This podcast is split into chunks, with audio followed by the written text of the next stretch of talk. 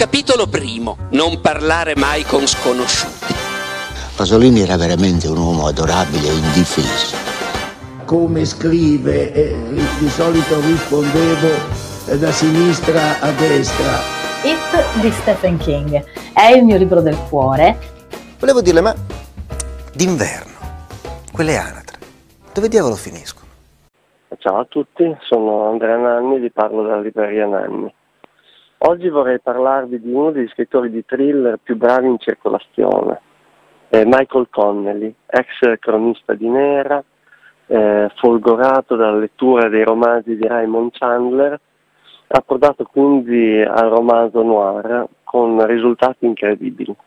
Ricordo che mi venne consigliato da un cliente quando lavoravo alla libreria Duomo di Via Indipendenza negli anni 90 si trovava pubblicato solo da Hobby Work in realtà erano usciti i primi due romanzi che avevano come protagonista um, Harry Bosch, che in realtà si chiama come pittore Hieronymus, e, um, La memoria del topo, appunto, il primo e Ghiaccio Nero il secondo. Dopo PM ha preso i diritti e ha pubblicato tutti i romanzi e continua a pubblicarlo.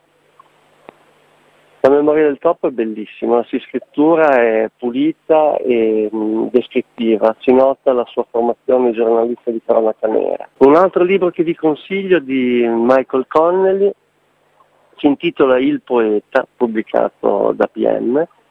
E, mh, legato a questo libro c'è un buffo aneddoto perché la casa editrice mi invitò a cena con l'autore a Milano eh, andai e mi portai dietro proprio il poeta perché mi era piaciuto tanto e volevo che lui me lo autografasse.